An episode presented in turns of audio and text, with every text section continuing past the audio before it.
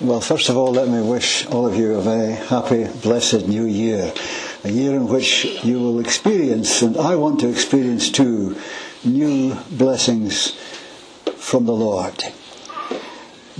I have a peculiar relationship with you. Don't mistake the meaning of the word peculiar, please. Um, a special relationship with you. Because you've had me so often in such a small space of time. But not just that. I've told you before that some many months ago, the Lord put it in my heart just to pray for blessing on the fellowship every day. Yes, every day. Why not? And as I was driving over here this morning, I was praying for you and for myself. And I have become aware in recent years that uh, there are so many prayers in Scripture that we can use for ourselves and for praying for other people.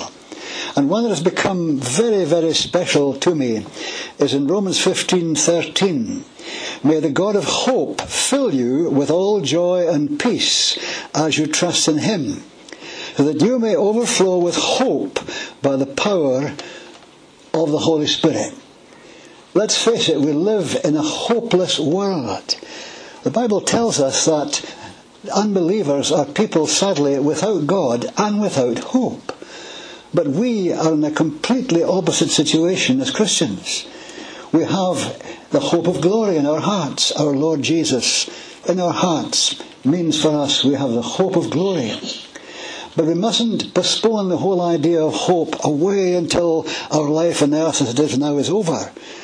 We need hope for tomorrow and the next day and the next day. And I very often pray for certain people every day that the Lord will fill them with joy and peace. And then the Lord began to speak to me in recent weeks about the value and the importance of hope. Hope. Because you see, faith has more to do in a sense with today. Faith for now, faith for what's happening in this moment. Whereas hope has to do with tomorrow and the next day and the next day, further down the line. It's looking into the future.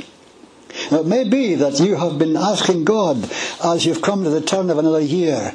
Maybe you've been asking the Lord to give you something fresh and new and special. Maybe some pre- fresh vision that he has to share with you, something he wants you to be involved in in the days of this new year or even further ahead. And sometimes when that happens, we struggle because some of the things that God holds out to us as something we can genuinely hope for because he wants to give it to us, it seems too good to be true. It seems too great a blessing. We feel we don't deserve it. We feel we're not fit people, perhaps, to take part in something God wants us to be involved in. Ah, but what is the key to knowing what God wants to give us? Well, the key surely is in the promises that God makes to us. I may have mentioned to you before that I've become very aware in recent months that a significant number of Christians rarely read the Bible at home. Or they come to church on Sundays and they're happy to listen to somebody else explaining what a passage of the Bible is saying, but more and more, it seems to me, Christians leave this book unopened all the week at home. That's a dreadful mistake to make. Because, you see, it's supremely through this book that God wants to speak to us. And among the things he wants to say to us, he wants to draw our attention to promises. General promises that he's made for all the time. For example, Paul says in Philippians four, "My God will supply all your needs according to his riches and glory by Christ Jesus." How is that for a promise? I love it. I quote it back to God every night. Why not? The strongest prayers are the prayers that we quote back to God. You said it, Lord. You promised to do it, so here I am, open hands, ready to receive. My God will supply all your need. Not just any old how, but on a scale in keeping with his glory in Christ Jesus. Five star, everything, the very, very best. Oh, yes. Now, We're going to think this morning, not about that verse I've just read to you in Romans fifteen. We're going to think to you about an old man who was given an amazing promise and he couldn't believe it. Oh, now who would that be? Well, let's turn to Luke chapter one. Last time I was with you, we're looking at the visit of the angel Gabriel to Mary, the mother of our Lord. We're going back to an earlier part of the chapter today and reading in Luke chapter one about the visit of the same angel Gabriel to Zechariah. Here it is in Luke chapter one, verse five.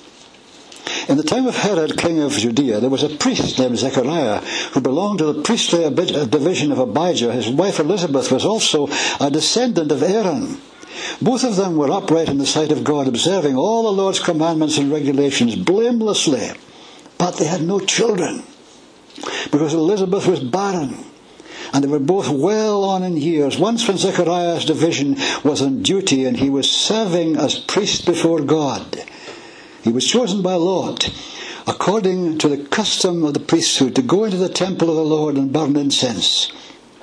And when the time for the burning of incense came, all the assembled worshippers were praying outside.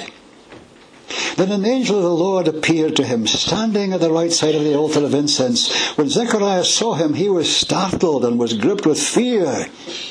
But the angel said to him, "Do not be afraid, Zechariah, your prayer has been heard. Your wife Elizabeth will bear you a son, and you are to give him the name John. He will be a joy and a light to you, and many will rejoice because of his birth, for he will be great in the sight of the Lord. He is never to take wine or other fermented drink, and he will be filled with the Holy Spirit even from birth. Many of the people of Israel will he bring back to the Lord their God, and he will go on before the Lord in the spirit and power of Elijah, to turn the hearts of the fathers to their children and the disobedient to the wisdom of the righteous, to make ready a people prepared for the Lord."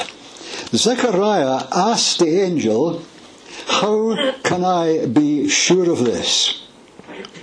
I'm an old man, and my wife is well on in years." The angel answered, "I am Gabriel. I stand in the presence of God, and I've been sent to speak to you and to tell you this good news. And now you will be silent and not able to speak until the day this happens, because you did not believe my words, which will come true at their proper time." Meanwhile, the people were waiting for Zechariah and wondering why he stayed so long in the temple. When he came out, he could not speak to them. They realized he'd seen a vision in the temple, for he kept making signs to them, but remained unable to speak. When his time of service was completed, he returned home. After this, his wife Elizabeth became pregnant, and for five months remained in seclusion. "The Lord has done this for me," she said. "In these days he has shown his favor and taken away my disgrace among the people." Let's pray. Father, we're here this morning for various reasons, but partly because we believe that you want to speak to us. You want to add something to our lives through what you will say in this place this morning. So please help me by your Holy Spirit, Father, as I speak, and help all of us as we consider what you're going to say to us. Help us to respond to it in the way you desire. In Jesus' name. Here was this old man, Zechariah, one of the Jewish priests. The Jewish priests were very many in number, and there were so many of them, a man would only be given the opportunity perhaps once in a lifetime to burn incense. So this was a very special day in the life of this very elderly priest, Zechariah. And there he is, about to burn incense in the temple, when all of a sudden he has a visitor. Angel Gabriel appears to him and speaks to him. And we've just read about the conversation they had. Given the promise of a son and told what his son would do, Zechariah thinks not of the promise that these things would happen, but of the problem. that seem to make it all impossible. He said, I'm an old man and my wife is an old lady and we're past having children. It's too late. That's virtually what he said. He didn't say, when will this happen? That would have been okay. He didn't say, why have you chosen Elizabeth and me for this great honour and privilege? That would be okay. He asks, in effect, how? He's really saying, it would be wonderful if it could happen, but, but, it can't happen. Oh dear. Let's begin by thinking about the promise that Zechariah failed to believe. There was, in the first instance, the gift God wanted him to have. You see, we learn from the passage that this couple had been praying for years for children. And had given up, no doubt, because it was too late.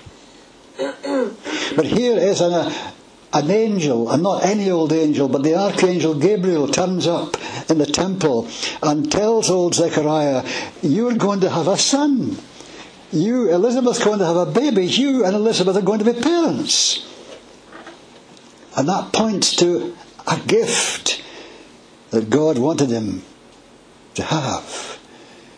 Now maybe this morning or in the near future, God's going to draw your attention, or mine, to a gift he wants us to have. We better be careful we don't react in the same way that Zechariah did. Let's just pause for a moment to think about the very special gifts that God has given to every Christian. We've been exchanging gifts at Christmas, and Jesus said on one occasion, it's more blessed, it's a happier thing to give than to receive, and I hope you've experienced that. I find joy in giving. I find joy in receiving as well. But giving, giving, giving is part of life in a sense. Let's think of one or two of the very special gifts of God. In Romans six twenty-three, Paul tells us that the wages of sin is death. And that doesn't just mean physical death when our physical life is ended. It implies spiritual death and eternal separation. Those who persist in a life that is sinful and offensive to God have no option but to experience this dreadful eternal death. Oh dear. But the second half of the verse, of course, says, but the gift of God, and the word means a free gift, a grace gift. The gift of God is eternal life in Jesus Christ our Lord.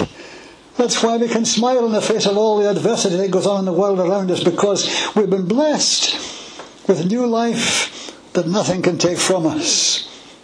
Remember what Peter said when he preached on the day of Pentecost. You remember the Holy Spirit had been poured out on the day of Pentecost in fulfillment of prophecies made hundreds of years ago by Joel. And Peter gets up to preach, and he takes the prophecy of Joel as his text for the preaching.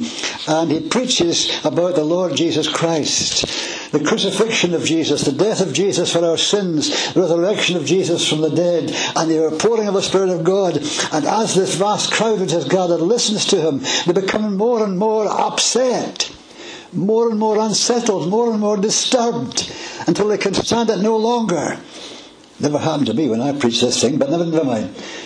They call out, what shall we do? They sense they had to do something. They had to make some response to what they were hearing Peter preaching. And Peter was not slow to answer their question. Peter replied, repent and be baptized, every one of you, in the name of Jesus Christ, so that your sins will be forgiven and you will receive the gift of the Holy Spirit. So when an unbeliever, a sinful person, comes to the Lord Jesus Christ in repentance and faith and yields their life to the Lord Jesus Christ, not only do they get eternal life for keeps, not only do they get the forgiveness of sins, but they get the gift of the Holy Spirit as well. Three gifts right away when we come to Jesus. You see, God is the greatest lover in the universe and the greatest giver in the universe. Nobody gives like our God. All these are mine when I come to Jesus. And then I began to follow Jesus, and I found, well, I still have problems, I still have difficulties, and there's still things I don't find easy to cope with. And Jesus says, Matthew eleven twenty-eight, come to me, I'll give you rest. All you who are weary and burdened and heavy laden, come, just come to me, I'll give you rest. So we come to him in prayer, and we say, Lord, you promised it. I'm restless, and you know why I'm restless. Things are not going right for me. I'm restless. Maybe somebody here this morning is restless. And Jesus is saying, okay, just come afresh to me. Come afresh to me. I am the giver of rest. I will give you rest. And then just for good measure, one more gift we can think of. In James chapter one, verse five, James says, if any of you lacks wisdom, let him ask of God, who gives to all men generously and doesn't give you a row for asking, and it will be given him. A promise, cast iron promise, wisdom. Because you see, every one of us, to live the way we ought to live, we need wisdom. I need wisdom, you need wisdom. Knowledge is not enough.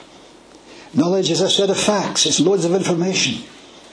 But it's what we do with that information, it's how we respond to the facts. That's where we need wisdom. Lord, how do I handle this situation? I don't know what to do. Wisdom, another of God's gifts. You see, God is giving us gifts every day of the year.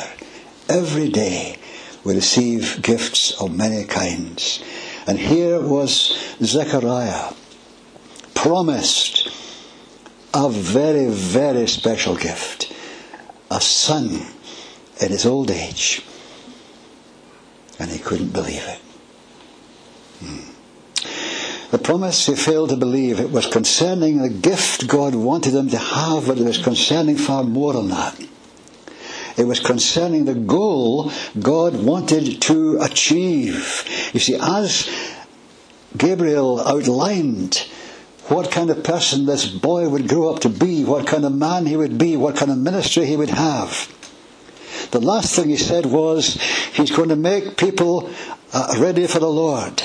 He's making ready a people prepared for the Lord. Now remember, Zechariah is a Jewish priest, perhaps familiar with the prophecy in Isaiah forty. The voice of one crying in the wilderness, prepare the way of the Lord. And this is the prophet coming, John the Baptist. This is the fulfillment of that prophecy of seven hundred years before.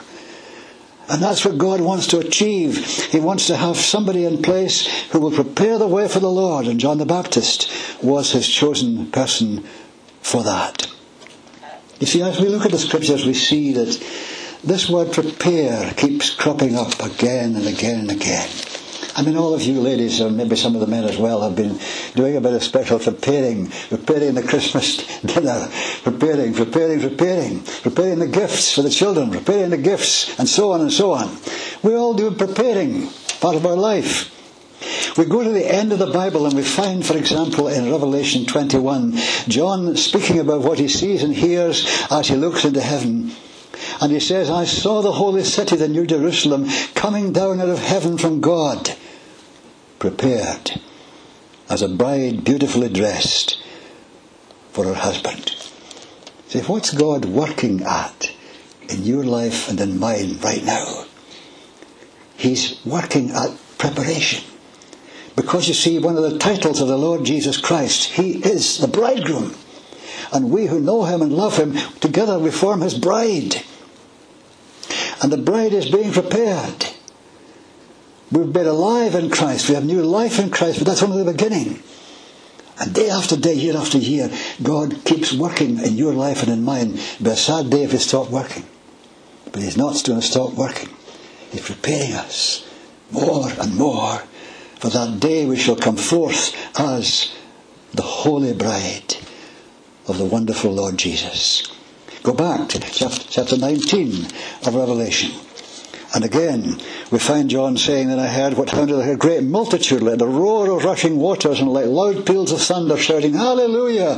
But our Lord God Almighty reigns. Let's rejoice and be glad and give him glory. For the wedding of the Lamb has come. The bridegroom, one title, the Lamb, another title. And his bride has made herself ready. Oh, the bride has done something to make herself ready. Now, those of you who have know what it's like to be a bride, you know all about that. Making yourself ready for that very special moment when you were made one with your husband in marriage. And it says here, the bride has made herself ready. Ah, fine linen, bright and clean, was given her to wear. Fine linen stands for the righteous acts of the saints. Now, you and I who belong to Jesus have special garments on this morning. We're wearing a robe of righteousness which Jesus has given to us. But the righteousness of Jesus has been credited to us, but then, as his people, as those who love him and want to please him, we've got to work out this righteousness in our lives, the righteous acts of the saints. That's a challenge to us every day of the year. So the bride has to cooperate in making herself ready for the bridegroom. To go back even further into chapter, chapter five of Revelation, we find John saying, as he looks into heaven, they sang a new song addressed to Jesus. You are worthy to take the scroll and to open the seals, because you were slain, and with your blood you purchased men from, for God, from every language and tribe and people and nation. All began when Jesus died on the cross. He laid down his life for us. He purchased us by shedding his blood. So, the goal, the goal God wants to achieve, a people prepared. Now, the preparation includes, of course, many things. And one of the key things in the preparation of the Christian to live the kind of life that pleases the Lord and brings glory to him, we need power to do this. And more than once, the believers in the early church were told what to expect. And before he went back to heaven, our Lord Jesus said to them, you will receive power when the Holy Spirit comes on you, and you'll be my witnesses. We cannot live this Christian life without the power of the Spirit of God. And I suspect some Christians rarely ask for a fresh enabling by the Spirit of God. I'm greedy. I ask for it every day. Once in a while is not good enough for me. Ask again and again for a fresh enabling of the Spirit of God to live out this life that glorifies Jesus. But there's something else in which I have a vested interest. Oh, what could that be? Ephesians chapter four. Paul is writing to the Christians in Ephesus, and he's talking about the ascended Lord Jesus. And he says it was he who gave some to be apostles, some to be prophets, some to be evangelists, and some to be pastors and teachers. What for? Here it is again. Prepare. To prepare God's people for works of service that the body of Christ may be built up. So you see, those of us who have been called to be evangelists or prophets or pastors or teachers, it's all part of this whole preparation thing. To prepare the church to come forth as a beautiful bride ready for a wonderful husband. The promise Zechariah failed to believe. There was the gift God wanted to give him and to Elizabeth, and there was the goal God wanted to achieve. Secondly, the pronouncement Zechariah had to hear. You see, when you say things like Zechariah said to the angel Gabriel, you must surely expect some kind of response. But I imagine that Zechariah was very badly shaken by the response he received from Gabriel. The pronouncement he had to hear, what the angel said, was meant to make Zechariah aware, first of all, of the sender of the promise. You see, lots of people have made promises to you and to me in the course of our lives, and they haven't followed through on the promise. They've broken the promise. We know that human beings are very fallible. They make, they make promises and don't keep them. We've all done it, I'm afraid, in various degrees. But you see, Gabriel was concerned to make Zechariah aware of the sender of the promise. Poor old Zechariah says, how can I be sure of this? I am an old man and my wife is well on in years. And the angel answers, I am Gabriel. And the name Gabriel means God is mighty. I am Gabriel. I stand in the presence of God and I've been sent to speak to you and to tell you this good news, and now you will be silent and not able to speak until the day this happens, because you didn't believe my words, which will come true in their proper time. Zechariah must have been shattered when he heard that. He's probably around eighty, this man. He's been a priest for many years, half a century. He did a lot of talking. Ever since he could learn to speak a few words as a little child, he's been talking. And suddenly, he's told, you're going on nine months silence, Zechariah. You will not be able to speak a single word until this child is born. Mm. So that's how seriously God takes our unbelief. The sender of the promise is God, and the sender of everything, in a sense, that is good and precious and worth having is God. Thinking of John the Baptist, you see, we go to John chapter one and we find John the apostle, who wrote the gospel story, saying, there came a man who was sent from God, his name was John. John had a unique role in history, John the Baptist. And he came. And one day Jesus was around near where John was. And John and one or two of his disciples, his friends. And he pointed to Jesus and he said, look, there he is, the Lamb of God who takes away the sin of the world. And he went on to say, I myself didn't know him, but the reason I came baptizing with water was that he might be revealed to Israel. Then John gave this testimony. I saw the Spirit come down from heaven as a dove and remain on him. I wouldn't have known him, except that the one who sent me to baptize with water told me, the man in whom you see the Spirit come down and remain is he who will baptize with the Holy Spirit. I have seen and I testify that this is the Son of God. God sent John the Baptist. God sent his beloved Son. And that is further emphasized in John chapter twenty. Now Jesus has been crucified. Now Jesus has been raised from the dead. And on our first Easter Sunday evening, he appears through locked doors where the disciples are meeting. And Jesus shows them his hands and his side, and they're full of joy when they see the Lord. And Jesus says to them, peace be with you, as the Father has sent me, I'm sending you. I'm sending you. And with that he breathed on them and said, receive the Holy Spirit. If you forgive anyone his sins, they are forgiven. If you don't forgive them, they're not forgiven. The Father sent John the Baptist to prepare for the way, of, the way for Jesus. The Father sent Jesus to be the Saviour of the world. And now Jesus sends his people throughout the earth. What for? To deal with sin. To deal with sin. That's the number one human problem, isn't it? Of course it is. And Jesus said, I'm sending you out to deal with sin.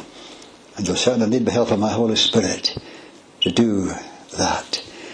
And moving on into Acts for a moment, that occasion when Jesus was preaching in the home of the Roman soldier Cornelius, and as Peter preaches in the soldier's home, he says, this is the message God sent to the people of Israel, telling the good news of peace through Jesus Christ, who is Lord of all. You know what has happened throughout Judea, beginning in Galilee, after the baptism of John preached, how God anointed Jesus of Nazareth with the Holy Spirit and power, and how he went around doing good and healing all that were under the power of the devil, because God was with him. You see, again, it's God. God supplying the power, even for his Son, to operate in a body of flesh on this earth.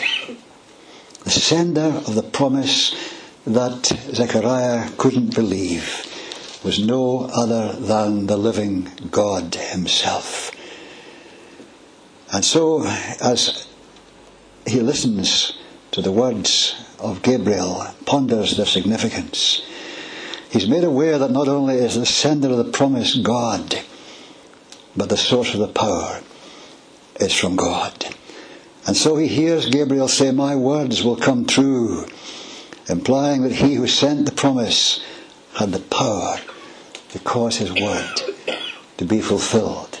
Now, as the children sang this song that I never heard before until this morning about the feeding of the five thousand, I was reminded that that miracle occurred when Jesus prayed. But how did he pray? Do you remember what he prayed? He didn't say, "Father, would you please, please provide a miracle because there's an awful lot of hungry mouths to feed here." No. That's not what he prayed. The gospel writers tell us that he looked up to heaven and gave thanks. Oh, that's all. Give thanks. Thankfulness and praise are incredibly powerful. Sometimes it's right to plead with God. At other times, just give thanks. Give thanks. Praise him. Look what happened when Paul and Silas praised God in the prison at Philippi. An earthquake. Salvation of a household, a jailer and his family. A miracle. They didn't plead with God to rescue them. They praised God. Praise God. Oh, there's power in praise. Yes. Give thanks. The source of the power was God. He is the Lord of hosts, the Lord of heaven's armies and earth's armies. Our God is sovereign, omnipotent. Nothing is too hard for the Lord.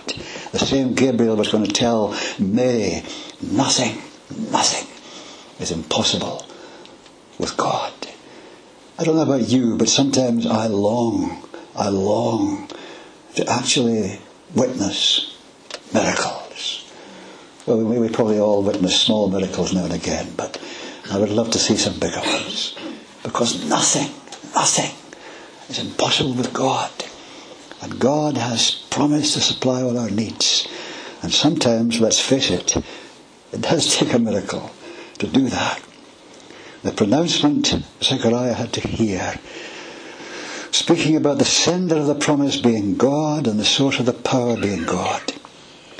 Then we just finished by pointing out the price he had to pay. Yes, we've touched that already. For nine long months, he was not going to be able to utter a single word. Now, you know how much I love speaking. You know how much I love preaching the Word of God. I can't imagine how I would feel if God said, "Sandy, for nine months you can write letters, but you will not be able to speak a single word." It seemed a fairly heavy punishment for his unbelief. He's told of the deprivation he must suffer. The faculty through which he had expressed his faithfulness would for a time express his powerlessness. Can you imagine his friends asking him, "Why have you stopped talking, Zechariah?" And he has to tell them. And he's so ashamed. It's all because of his unbelief. Oh, God save us from unbelief.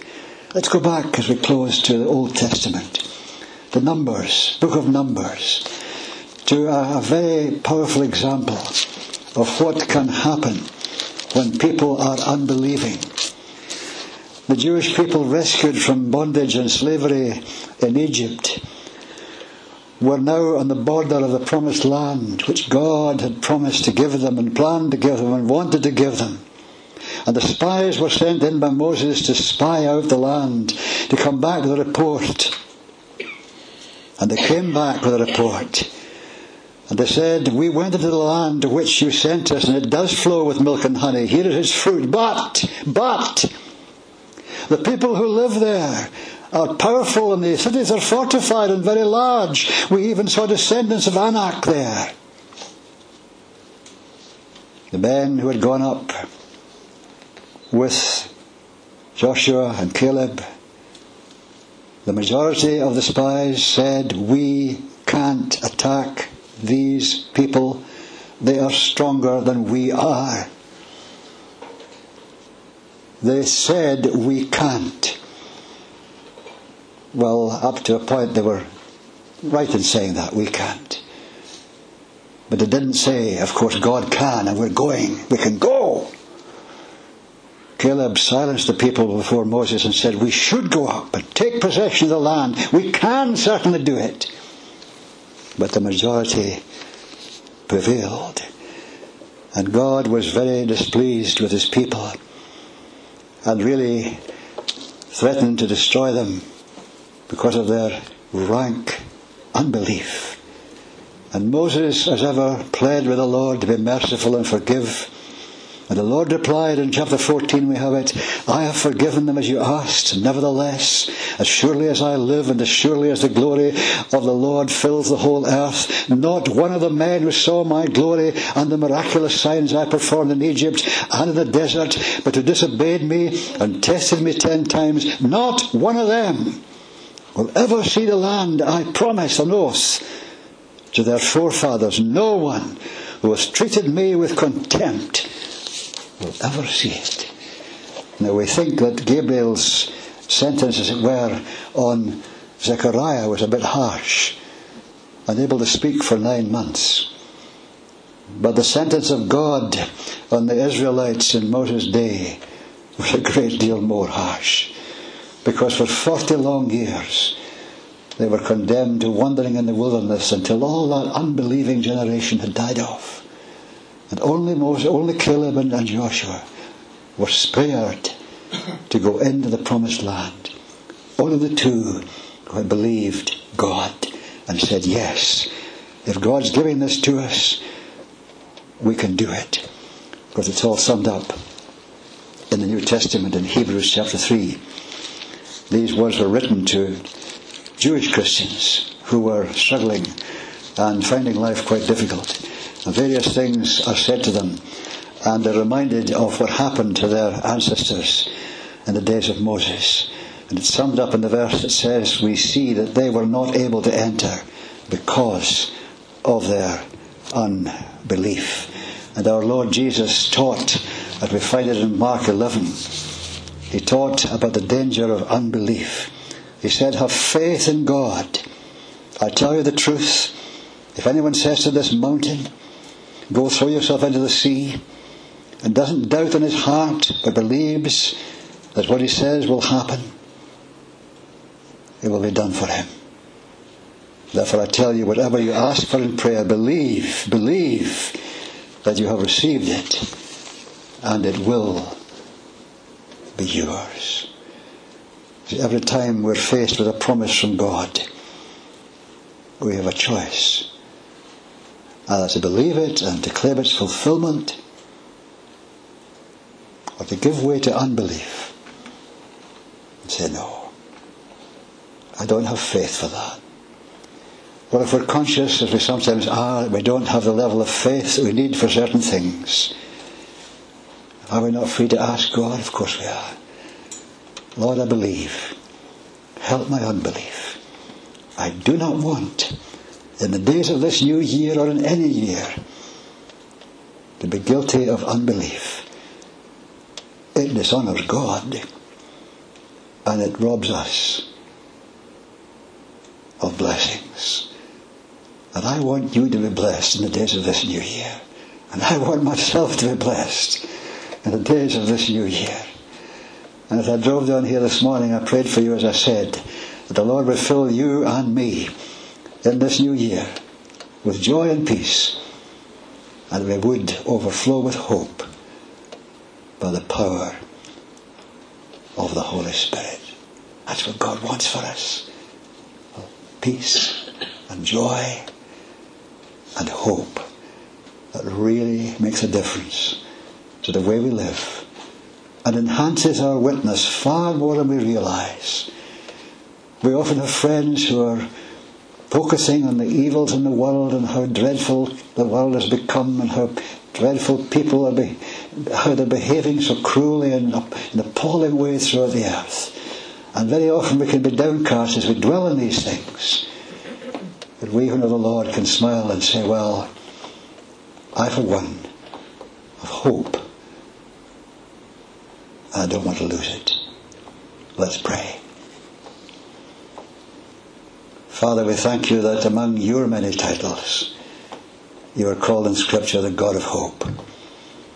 And we thank you that you want us, your people, to be a people who not only are filled with joy and peace, but who also, day by day, not occasionally, but day by day, overflow with hope.